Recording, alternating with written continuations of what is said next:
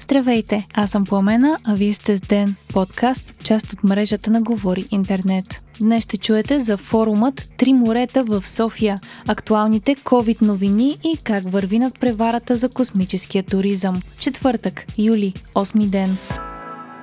В следващите два дни София е домакин на Международният форум Три морета. Това е шестата среща на върха на инициативата и едно от най-важните събития в столицата от години. Три морета е създадена през 2015 година и е инициатива на президентско ниво. Съответно, домакин на срещата в София ще е президентът Румен Радев. 12 страни членки на Европейският съюз стоят зад форума, а основната му идея е да подпомогне економическото развитие чрез нови инфраструктурни връзки в три направления – транспортна, енергийна и дигитална сфера. Районът на действие на инициативата е между Балтийско, Черно и Адриатическо море и включва Австрия, България, Харватия, Чехия, Естония, Унгария, Латвия, Литва, Полша, Румъния, Словакия и Словения. Въпреки името му, в последно време се обсъжда привличането на Гърция и добавянето на четвърто Егейско море в плановете, както и за евентуално бъдещо включване на Западните Балкани в инициативата. Говори се и за установяване на постоянен секретариат на форума, който да е базиран в Брюксел. Три морета се осъществява с стратегическата подкрепа на САЩ, Германия и Европейската комисия, а в днешният форум онлайн се очаква да се включат американския президент Джо Байден и федералният президент на Германия Франк Валтер Штайнмайер. В видеообращението си към участниците в Три морета днес, Джо Байден заяви, че очаква да работи с всички за изграждане на един по-безопасен и силен свят, чрез изкореняване на корупцията, която краде шанса на много народи да успеят. Изказването му затвърждава вече изразената от САЩ позиция за борба с корупцията в региона и наложените санкции по закона Магницки, както и предупрежденията за санкции в други държави на Балканите на лица, които участват в корупция. Една от най-съществените части на форума е срещата между повече от 400 представители на българския и международен бизнес и обсъждането на партньорствата в енергийната и транспортната свързаност между държавите. В София за форума са пристигнали представители на Google и Amazon, както и представители на много влиятелни НПО организации. Пред три морета обаче стоят няколко предизвикателства. На първо място са неяснотите около финансирането на проекта. Според Международният валутен фонд за инициативата са нужни около 570 милиарда долара и това са изчисления от 2019 година пише Дневник. За сега обаче желание за финансово участие са заявили само 9 от страните и има одобрена инвестиция от САЩ в размер на 300 милиона долара за енергийна инфраструктура. Като евентуално решение се спрягат финансиране чрез инструменти на Европейският съюз, Европейската инвестиционна банка и Европейската банка за възстановяване и развитие. Друг проблем е, че не всички 12 страни показват еднаква заинтересованост от инициативата. Например, Например, Унгария не участва с официален представител. Чехия и Словакия изпращат вице-премиери, а Австрия заместник министър на външните работи. Във всеки случай форумът е важно събитие в политическия живот на България, както и повдига въпроси относно по-често домакинство на подобни събития.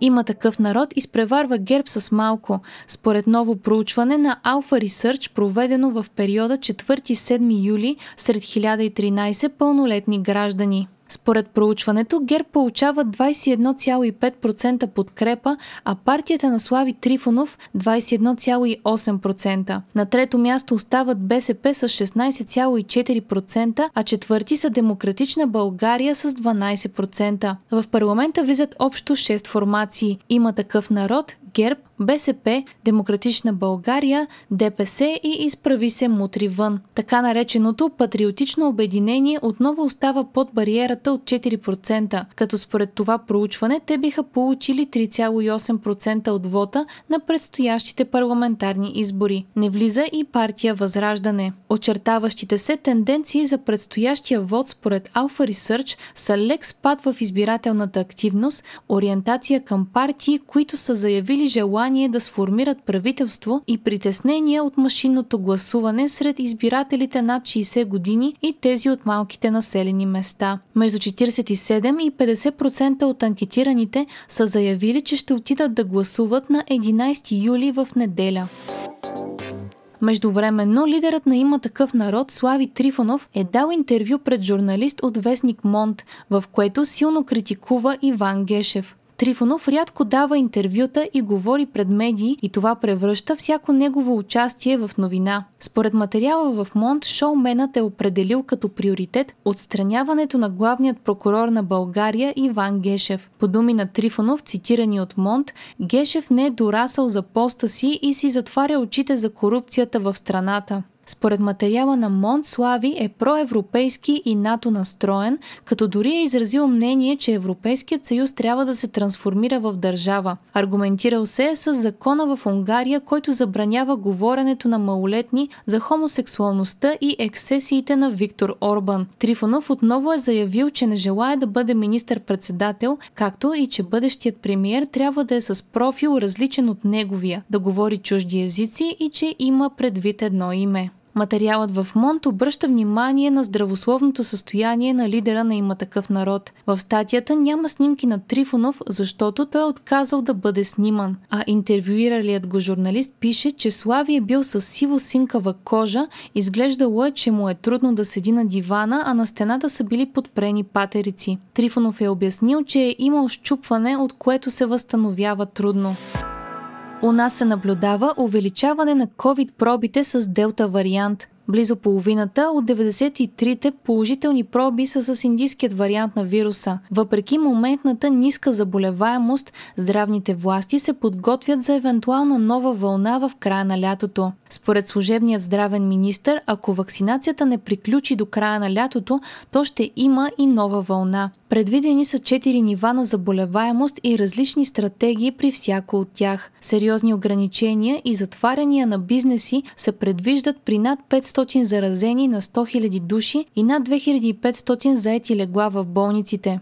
Планът предвижда и възможност за облегчаване на мерките в заведения и бизнеси, където персоналът е вакциниран и посетителите се проверяват и се допускат само вакцинирани такива. Също така бе коментирано и затварянето на детските градини, което според здравните власти ще се случва само в последният най-тежък етап и че те ще могат да бъдат посещавани от деца, чието родители са иммунизирани и при условие, че персоналът също е вакциниран. Хайтек четвъртък с Viva.com Договор на стойност 10 милиарда долара между Microsoft и Пентагона бе анулиран, пише Франс Прес. Министерството на отбраната на САЩ предприе драстичната стъпка, тъй като договорът, подписан през 2019 година, вече не отговарял на нуждите на Пентагона, особено предвид напредъка в сектора и новите изисквания на службата. Договорът бе за облачни услуги и за времеви период от 10 години. Целта му бе да модернизира всички компютърни системи на американските въоръжени сили и да ги обедини в една система, управлявана от изкуствен интелект. Договорът бе оспорен от компанията на Джеф Безос, Амазон, която бе смятана за фаворит при възлагането на поръчката. Според Амазон, изборът на Microsoft е повлиян от бившият президент на САЩ Доналд Тръмп и лошите му отношения с Джеф Безос. Безос. От Пентагона са обявили, че се подготвя нова обществена поръчка и отричат причината за прекратяването на сегашния договор да са обвиненията на Амазон. Илон Мъск, Джеф Безос и Ричард Брансън се борят за първото място в надпреварата за космическия туризъм, пише Дневник. Тримата милиардери вече са направили инвестиции от милиарди в частните си космически компании и са заявили плановете си да превозват клиенти до космоса. По непотвърдена официална информация, компанията Virgin Galactic на Брансън вече има над 600 резервации за билети на стойност 250 000 долара, а очакванията са тя да започне да предлага търговско обслужване през 2022 година. Надеждите на Virgin Galactic са да може да намали цените до 40 000 долара на билет. По информация на Reuters, плановете на компанията на Безос през 2018 година са били билетите да струват поне 200 000.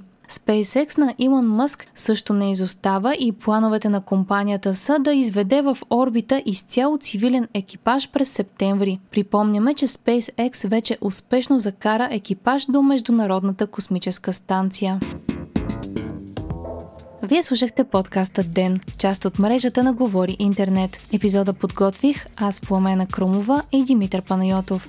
Аудиомонтажа направи Антон Велев. Ден е независима медия и разчитаме на вас, слушателите ни. Ако искате да ни подкрепите, можете да го направите като станете наш патрон в patreon.com Говори Интернет и изберете опцията Денник. Срещу 5 долара на месец ще ни помогнете да станем по-добри и ще получите достъп до нас и до цялата общност на Говори Интернет в Дискорд. Не изпускайте епизод на ден, абонирайте се в Spotify, Apple iTunes или някое от другите подкаст приложения, които използвате.